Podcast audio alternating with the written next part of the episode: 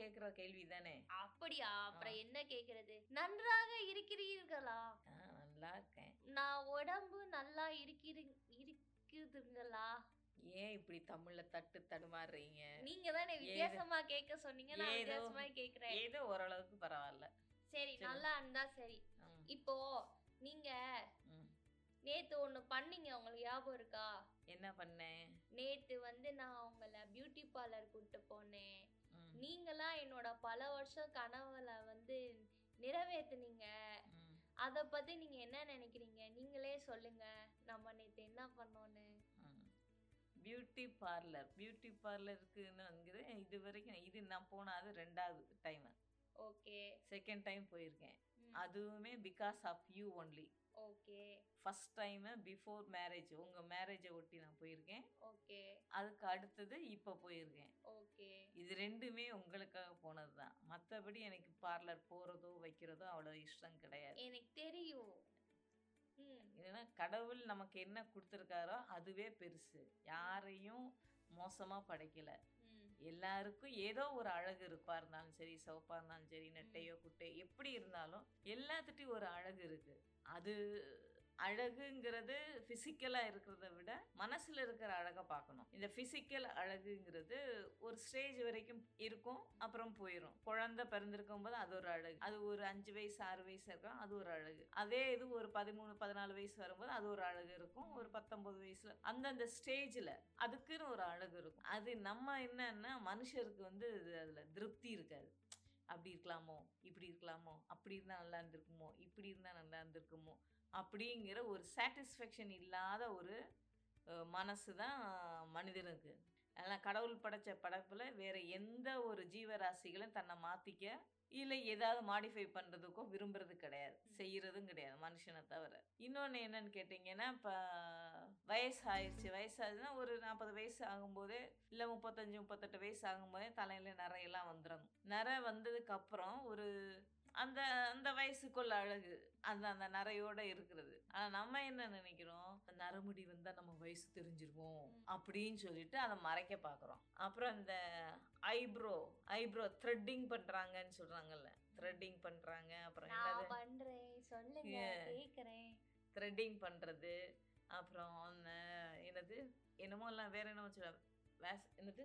Waxing waxing பண்ணுறது இதெல்லாம் தேவையில்லாத விஷயங்கள். தேவையில்லாத விஷயம். என்னை பொறுத்த மட்டும் ஏன்னா இது வந்து இப்போ இப்போ பார்லர் போய் நேற்று முடி வெட்டுனதும் சரி டை அடித்ததும் சரி ரெண்டு விஷயம் பண்ணோம். ரெண்டு விஷயம் பண்ணோங்கிறது அவுட் ஆஃப் கம்பல்ஷன் தான். ஏன்னா நீங்கள் ரொம்ப நாளாக சொல்லிட்டு இருக்கீங்க. ஆனா என்னோட ஆசை நிறைவேறிடுச்சுல ஆல் பிகாஸ் எனக்கு வந்து ஆசையா இருக்காத? எங்க மம்மிய எங்க தான் நான் பார்க்கணும்னு.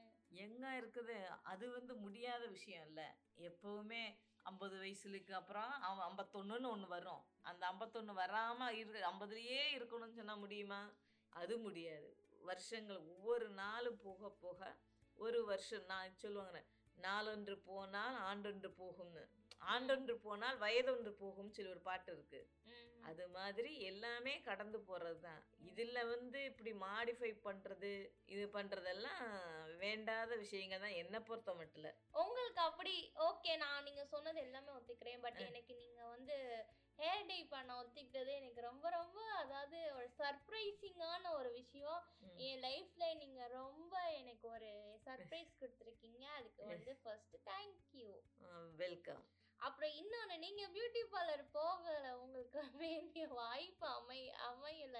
ஆனால் என்னைய மாதிரி எனக்கு வந்து த்ரெட்டிங்னா ஐப்ரோவில் பெருசு பெருசாக வரும். ஃபோர் ஹெட் ஃபுல்லாக ஹேர் வரும்.